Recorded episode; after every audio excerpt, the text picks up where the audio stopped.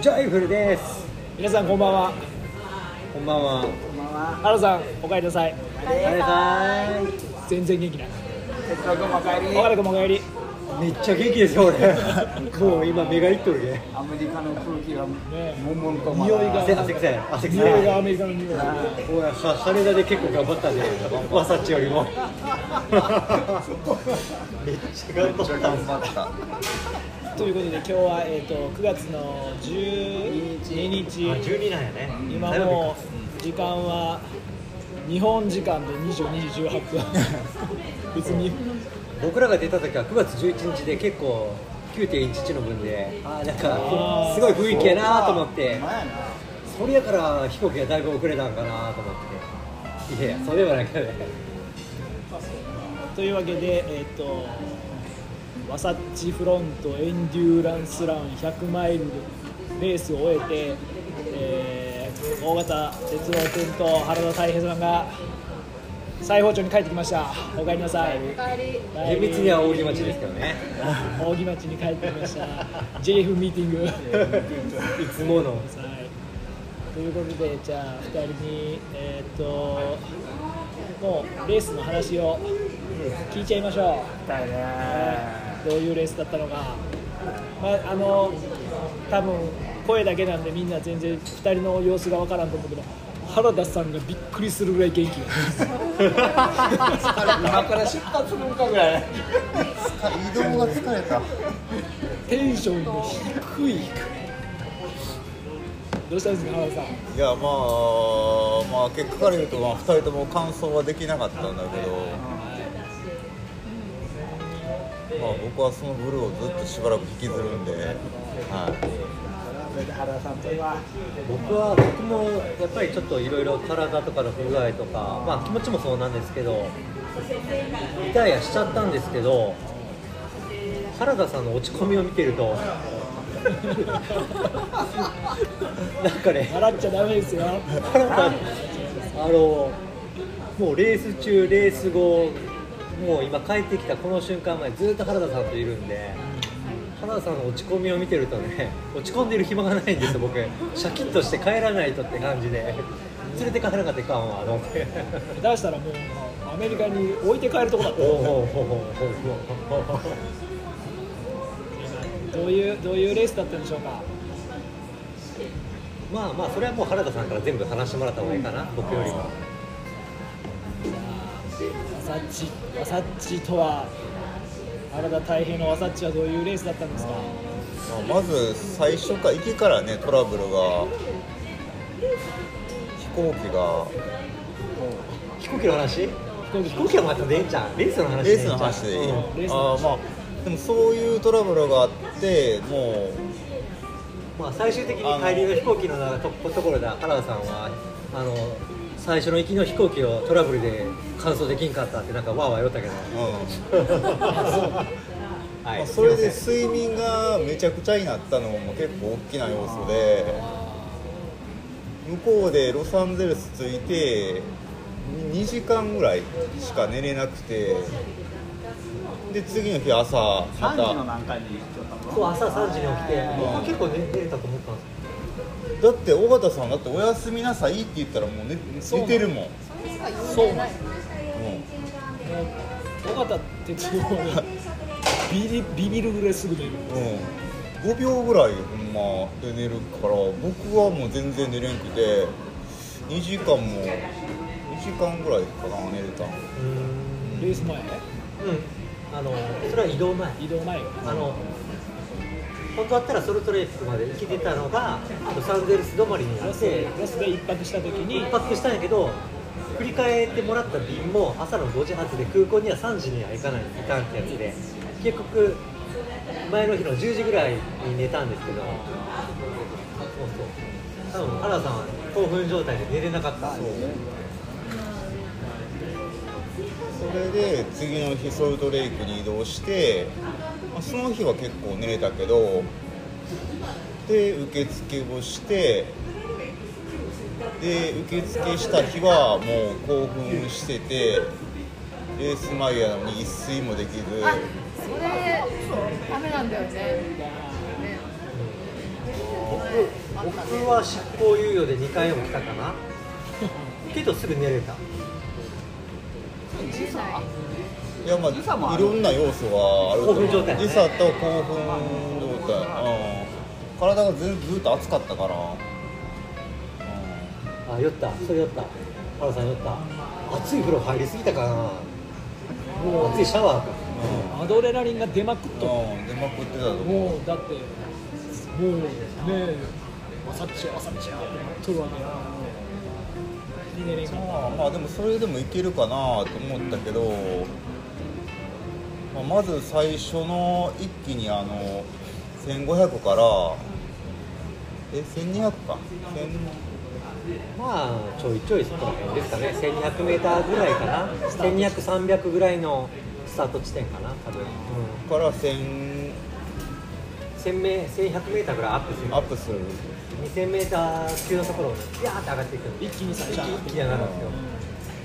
そこでもう僕は完全に高山病になってしまって、出だしから？最初になっちゃったの。頭痛？でも僕もこめかみ痛かったんですよ。だー。なんかお薬飲んだりうん、してたけどまあまあ。まあ効かんですよね。まあ、頭痛とかはなかったけどもう爪がもう真っ青になってて、酸欠状態うん、後でガーミンのデータ見たら血中酸素濃度は80%まで下がってたから、溺れてますよ。うん。まあ普通だったらもう死にかけの状態やね、うん、だからその上まで登ったらもう走ったら心拍数がすぐ160ぐらいまで振り切ってとてもじゃないけど走れる状態じゃないからもうずっと歩いてそこ。本来はフラットで全然走れるとこなんだけど、原田さんでもそこは走れない感じになったってことだからそこでもうすでにどんどん時間に余裕がもう最初からないっていう状態で始まってもう第1から第2エイドまでぐらいでも1時間半ぐらいあの予定してたより遅くてもうあこれ完走できたとしても35時間台でギリギリやなっていうのはもうその時点で第2エイドの時点でもう僕は分かってた、うん、もうじゃあいきなり酸欠状態というか血中酸素濃度が上がらないぐらい薄い酸素にやられてしまった。もう完全に高山病ですね。モザンビークです、だから今回行ったね5人。あの日本人5人だけどトモさん以外みんな高山病で苦しめられて、あれはトモさんやっぱグランドスラムするのにアメリカのちょっと標高高いところで長い時間おったから。そうそうレッドビルって言っておったしユタにも1週間前から入っとったから。でコースも走りに行くしそらまあそらプロと僕らの 僕らのレベルとは全く違いますよ準備の仕方がね。そうだね。高山病じゃなかった高山病もなっとっただってその要するにあれ AT 値を超えないような感じで動こうと思ったけどやっぱり歩きで心拍上がるよからけどね上上がったらすごい風強くて寒くて寒かったね。すごい寒いすぐジャケット着て、うん、しばらくけど日差しは厳しい、うん、で僕もすんごい遅く走り寄ったけど。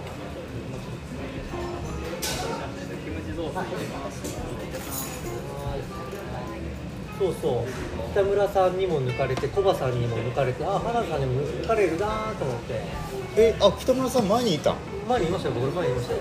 あそうなんだ、けどやっぱり北村さんもそのねあのアメリカのすごいでかい町に住ん海抜そんなに0メーターから5メーターぐらいのところに住んでるから僕らとあんまり変わらない感じなんでやっぱりしんどそうで僕と抜きつ抜かれつぐらいだって現地で住んでる日本の人？現地です、うん、住んでる日本の方げ現地で？ニューニューヨークだよな言っちゃった。いいいいいでしょ いついやいや一応個人情報かなと思ってでっかい街でこうオブラートに包んで言うたけど。でもレースあれエントリー見たら分かるからまあまあけど。ニューヨークやと全然環境違う。全然違うね。虫取りがしてえもう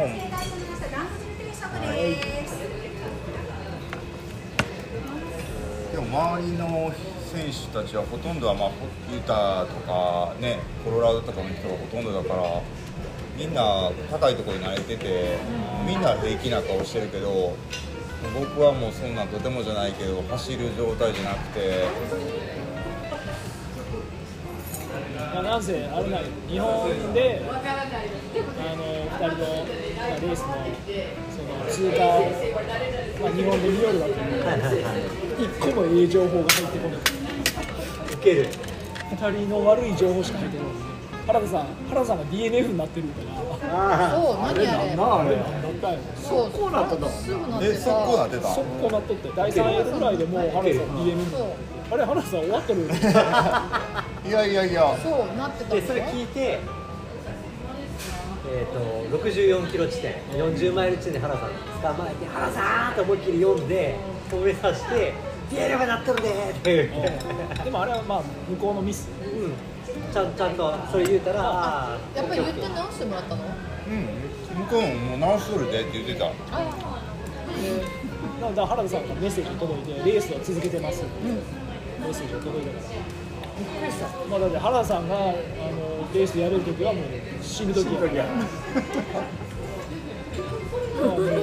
原さん。がリタイアっていうことは俺はもう原さん。が死ん。だって思おうと思うよちょっといや GNF でデデッドって言ってで DNF だね原田大平デッドって悪い赤い文字でまあそれぐらいの意気込みで原田さん。が言っとったから、まあ、絶対リタイアせん。やろうなと思ううん。僕もせん。と思う、うん、僕は50キロ地点で原田さん。なん。かカメラ構えてニコニコして降りてきようんですよ、めっちゃ元気やで俺落ち込むぐらい。ほらめっちゃ元気やね何してるのって叫ばれていやいや進路をねってこれ違うなと思ってでもその時も原田さんはもう悪かったの体調悪い。やかっえっとね何キロぐらいだろう。まああのしばらく高いとこいて降りてくるからあのそれでちょっと元気とあとまあお薬も飲んだしまあちょっとその元気にかあのコーチにも慣れてきたらだいぶ元気になってきたのはだからめっちゃ元気でした。よ僕になる。とうわこれ絶対乾燥するわと思った。もん第はい。1第2過ぎたぐらいかな。第2過ぎたぐらいでやっとで僕はそこの50キロ地点で本当はやめようと思っとったんですよで原さんが行こうって言っても「よっしゃー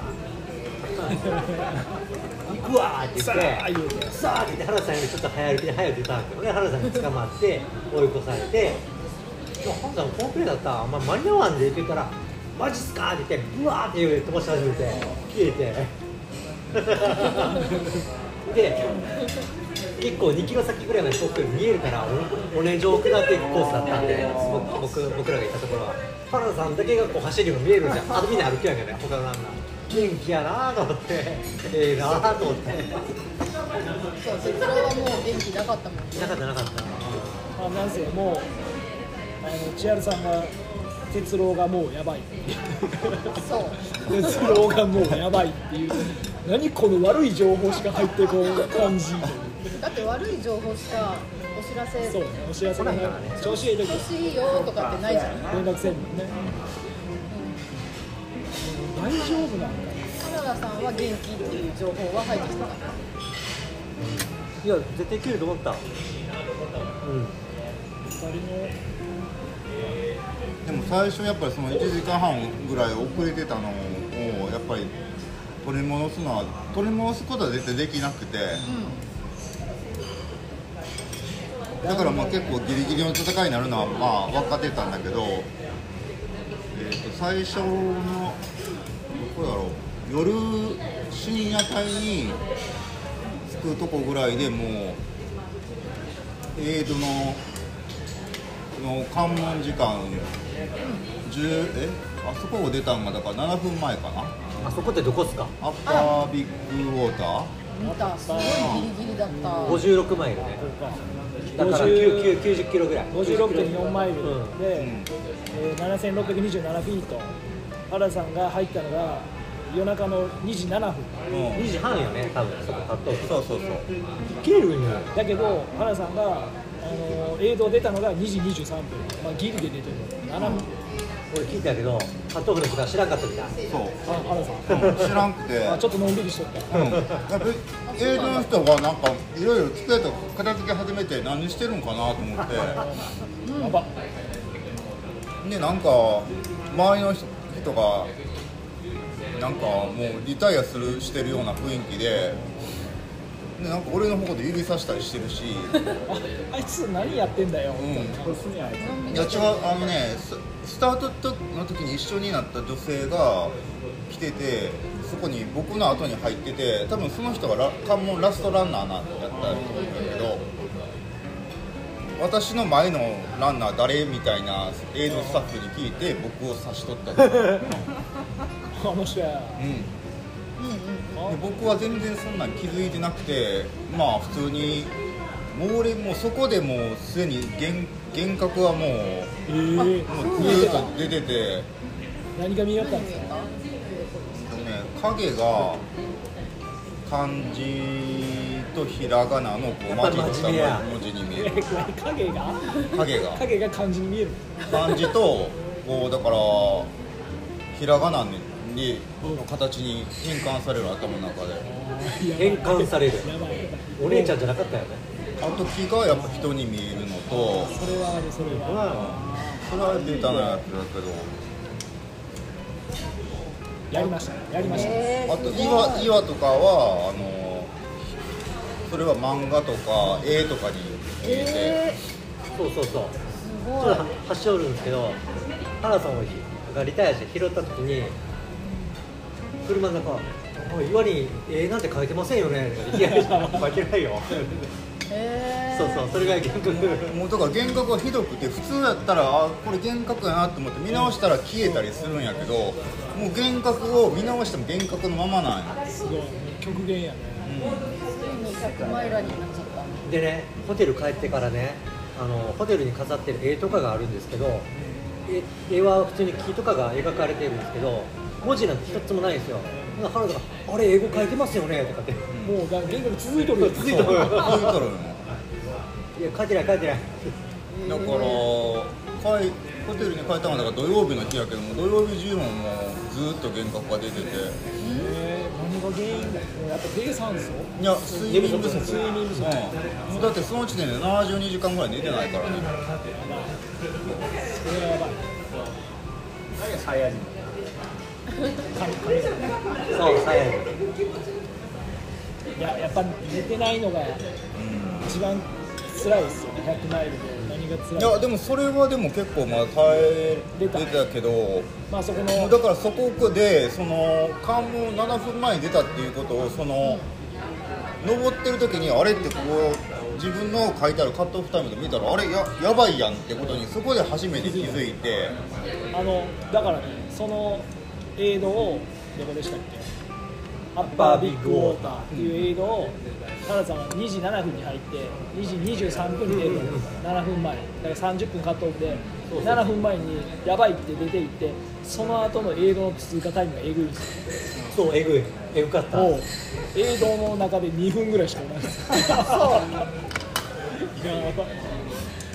いやこれだからすごい勢いで止まったんですよ次の映像が、えーっとかなり標高を上げていって9246フィート上がっていってレゾリューション着いたのが4時20分。で映像出たのが4時22分。で次の映像がなんていうんですかこれスコッチピークあブライト。ブライトンロッジ。に、えーっと69.3マイル地点、うん。着いたのが、えーっとそこは休みましたね。違うスコスコッツスコピーク。そこに着いたのがこれ標高高い9882フィートかなり標高を上げて着着いたのが5時50分、エイド出たのが5時52分。そうなんよそれなんよすごい。全部だからボトルに水入れたらだけやね。もう通って。素通りしたそこはらドロップバックとかない。ないなない。いないない。だけもう追われとったってことですよ。そうそうそう。追われとったか可愛いお姉ちゃんが入れれなかったかどっちかですようんもうもうだから幻覚もひどいしずっと出てるし見る余裕なかったの？エイドにいても何も得るものもないし、うん、あのだからボトル入れか入れ渡して入れてもらって呼吸は？え呼吸はそこにあるもうでもその時になったらもう多分ほとんど呼吸も取ってないかトレらトレーナーでしょまあそれまでたっぷり取ってるしもうなんかこういう時間帯になってくると100キロぐらいになってくると僕あんまり食べなくてもいけるから。たっぷり呼吸してたのを知ってます？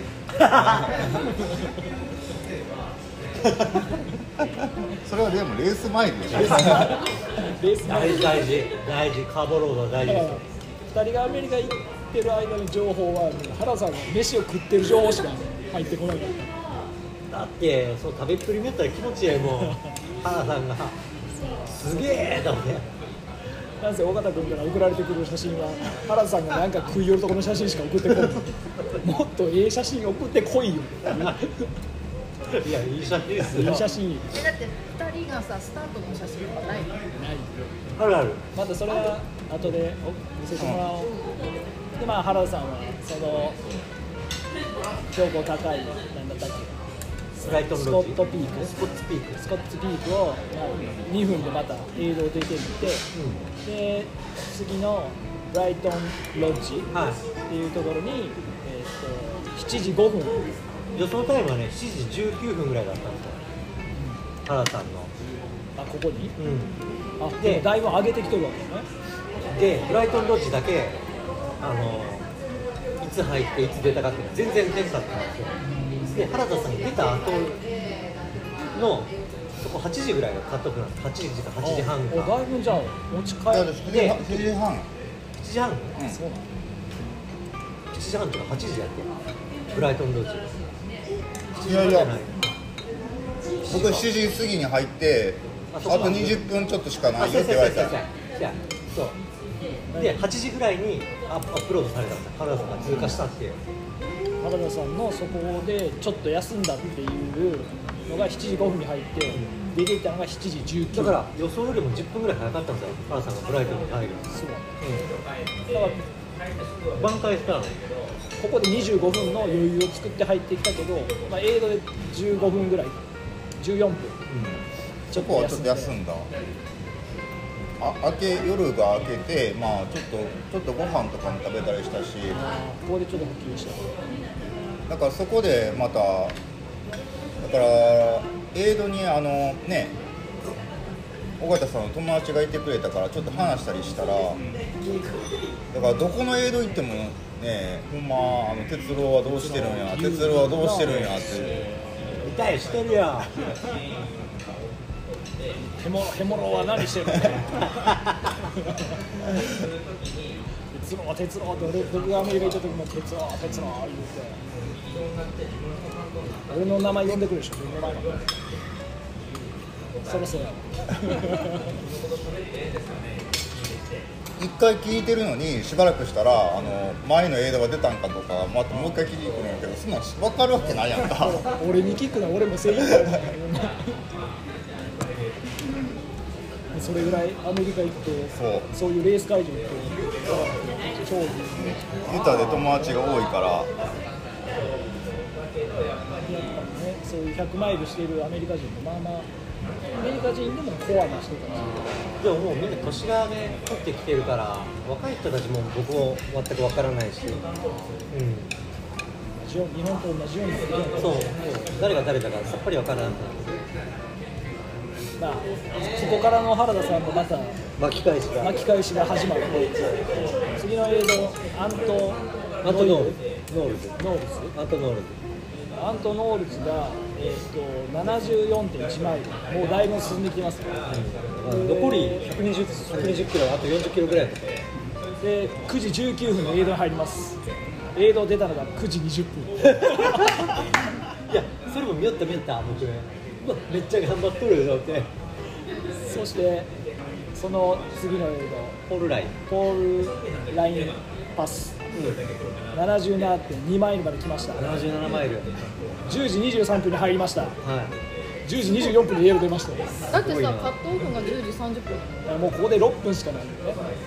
ちょうどこのちょっと前ぐらいに、えっと僕とか千春さんがアリスさんの家で2人応援しようって言って集まってご飯を食べよったけど原田さんもう7分しかないとかって言うのそう。ねみんなで。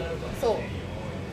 原田さんもうあと7分だからもうブライトンロッジからもうの時点でポールラインパスが一番通過難しいやろうなっていうのは分かってたんよ、あので。もまあここクリアしたわけですそうだからこそう。だからその後はなんかちょっとホッとしたのあ原田さん行ったみたいな。でそう行ったんよ行ったかこでちょっと全力を使いすぎてあのエイドに入った時もあのエイドのスタッフが「お前の名前は DNF の方に入ったんやけどちゃんとこっち側に移しといたから」って言ってくれて「まあようやったな」って言ってくれたんやけど、もうだからそこでちょっとやっぱ気持ちも 気持ちも上げすぎたしあの体も使いすぎたしここに入れたことがちょっと満そうそうそう。足してしまった。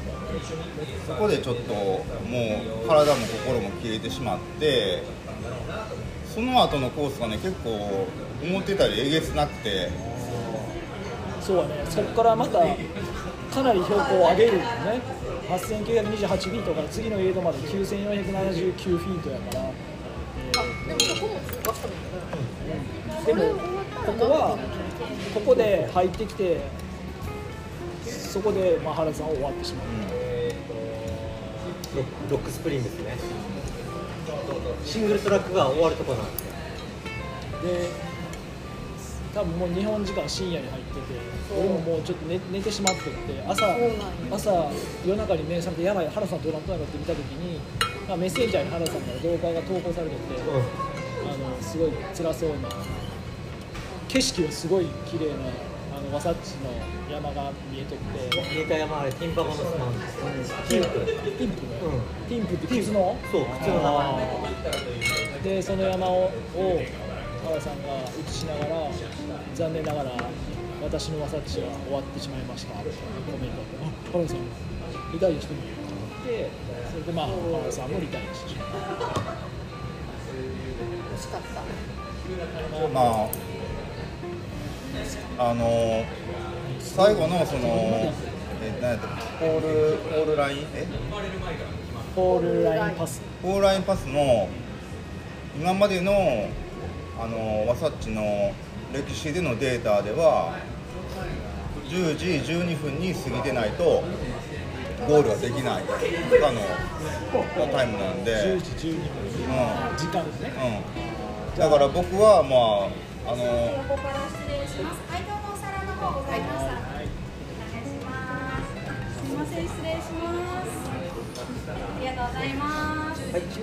の原田さんは何分で入ってる23分に入ったからもう10分遅れぐらいまあほぼ今までの歴史ではほぼやっぱりもう不可能なタイムで入ってしまったんだけどまあ体感的にもまあ無理かなっていう。もうどんどんタイムの余裕がなくなってるし。でも仮にここを超えればあともう下り基調じゃないですか。その余力ももう残ってなかっん。そうだね。やっぱやっぱちょっとそこで気持ちの上げ下げが強すぎて上げた分こう下がりの反動が強すぎて。メンタル的な。うーん。なんやろうな。ほんま。そのそこからそのロックスプリングス行く時にあのモトクロスの集団がいて。次の映画行く時ですね、はなんかそのバイクが通過するのをなんか3回ぐらい待たなあかんかったんよ。それで15分ぐらいもう使ってるのよ。い、これはちょっとマサッチにクレーム入れましょう。その15分があったらいけたかもしれない。まあでもうん。だから降りて降りてきたんがまた乗り乗り登り返してくるから。向こうかったらいいいやでもこんなシングルトラックだからね抜か抜けない。まあ崖やし。そうそうバイクバイクも OK やし、うん。マウンテンバイクも OK やし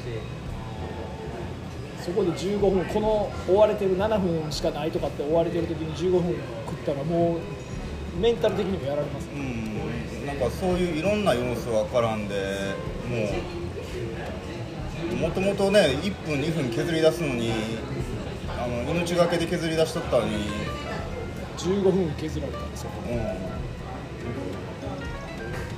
うん、4人組4人組ぐらいなんやけどまあまあ男2人女2人でこう結構やっぱりあ間も空いてるし。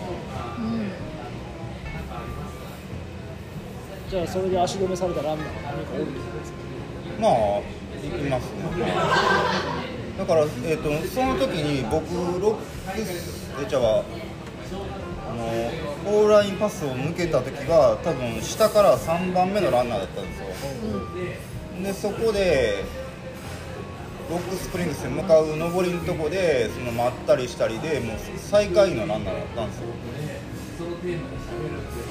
一番とも別になってまあもうちょっとそこからは心は戻らなかったですね。で最後はこれもう言ったらタイムアウト。ってことなんですね映いや画に入っもうエてーデン入ってまあそこはあのカットオフじゃないから、まあ、うん。2時2時12時9分までやってるから。でも心折れてやめてしまった。やめましたね、まあ、走もう走れなくもなってましたけど。じゃあもう原田太平は、えーロックスプリングウォーターストップで死んだっていうことでいいですか？はい。死にました。絶命しました、はい。さん死にました。はい。死にました。死にました僕の魂があそこにあります。ちょっと見てもらってもいいですか？いやまあでもそのその、まあ、原田さんの話もしかりやけど俺はそのエイドの出ていき方がもう男前やなと思いました。あ原田さん戦ってるわっていう。うんそれ見るだけでちょっとこっちは興奮する。原田さんやばい。入入って1分しかエイドでもない。入ってボトルに渡して入れてもらったらもうチェチェックアウトししてってあの220チェックアウトって言ってすぐチェックアウトしてもらって。220すぐ。行く俺行くよ。とうだけどもうそんなん俺あれですよ。今までのいろんなレースのその動画というかテレビだったり見てきたけどトップランナーのねほんまに速いランナーしかそんなんしてない。原田さんもそれをショーやと思ってなんかゾクゾクするよもうだからトップランナーとはやっぱりその関門に追われてるランナーのドラマがすごいトップランナー以上それ以上に動いてるし。動ねいてるし。精神的に追われてるし。んまあ、だから僕もここからもし完走できたらそのワサッチに名前歴史に名前を残すことはできたんだけどあのそのカットオフタイムの基準ってその最今まで通ったさ一番遅い人のタイムが基準になって決まるからだから僕がそのこれよりこのタイムで通過してゴールしてたらカットオフタイムが僕のタイムに変わる。あそうなんだかもしれない。いやアメリカ全部ねえわさちだからそのタイムでいけば完走できるよっていうそうそうそうそう。基準になると。基準になる基準を作る男大変基準に変わったかもしれない。になれたかもしれないけどまあ無理だったけどだからこのここの 10, え10え？10時半のところがだから10時40分とかになってたかもしれない。10時40分に出たら間に合うよ。と、うんまあでももううん。終わってから分かったことだけど終わってから分かったこと全部。いやでもじゃあほんまにね。だからその時はもう母さんも頑張っとったよものすごく。80マイルまで行っとるから。とんねん勝とうでしかも間に合ってる人いるってことですそう。そう。一番一番厳しい峠を越えてもうあとほんまに下っていくだけなの一番高い、まあ、最後の一番高いエイロに入っていってあとほんま下っていくだけっていうことで理解しても。らう、まあ、こっちとしてもちょっと悔しい、まあ、死んだからしゃあないけど。一番大変なところで終わった感じがしたんです。まあなんかあのペーサーいたらそういけたよね。まあそれもね小田さんにも言うたけどまあペーサーペーサーね僕探し探したっていうかまあま見てはい見たけど、まあ、ペーサーっぽい人はいなかったね。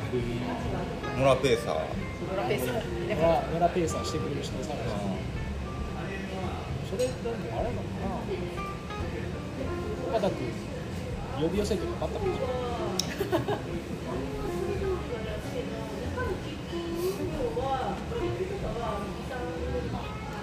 原田さんの激闘激走はさちそういう感じでちょっと。まあ残念な結果ではあるけど、そのもう本当にそのエイドワークとかをやったら本当に戦ってきたなって思う。ちょっとまあそれ見るだけでもこっちは興奮するし感動するし。またちょっとねあの写真とか撮ってます？あ撮ってます。動画とか。すごい綺麗ですよ。iPhone14 ですからね SE とは全然ちゃうじゃあそのちょっと写真とか動画後ではい。見せてもらって、はそれもしあれ僕にちょっと預けてもらえるなら僕なんかしてみんなが見れるようにまたなんとかする。またじゃあみんなにすごい綺麗原さんが撮ったやつが綺麗だったら見せてもらったら。じゃあまあとりあえず原田さんお疲れ様でした。お疲れ様でした。ナイスナイスレースです、青春やね。ね。まあ悔しい悔しいテンション悔しいより春だな低いあの後小田さんに絶対いけたよとか言われる言われたからねそれまあまあまあそれはいいんじゃないですか、うんうんそれはもうその時でコンコンと話してきました僕ははい、とりあえず一旦原田さんの話俺の話はもういいで尾形君の話はまだこれから始まるはい、というわけで悔しいからねわさっちけどねわさっちから帰ってきた原田さんのわさっちのレースの話でした。ありがとうございました。この後鉄郎の話に続きます。はい。ポチッとな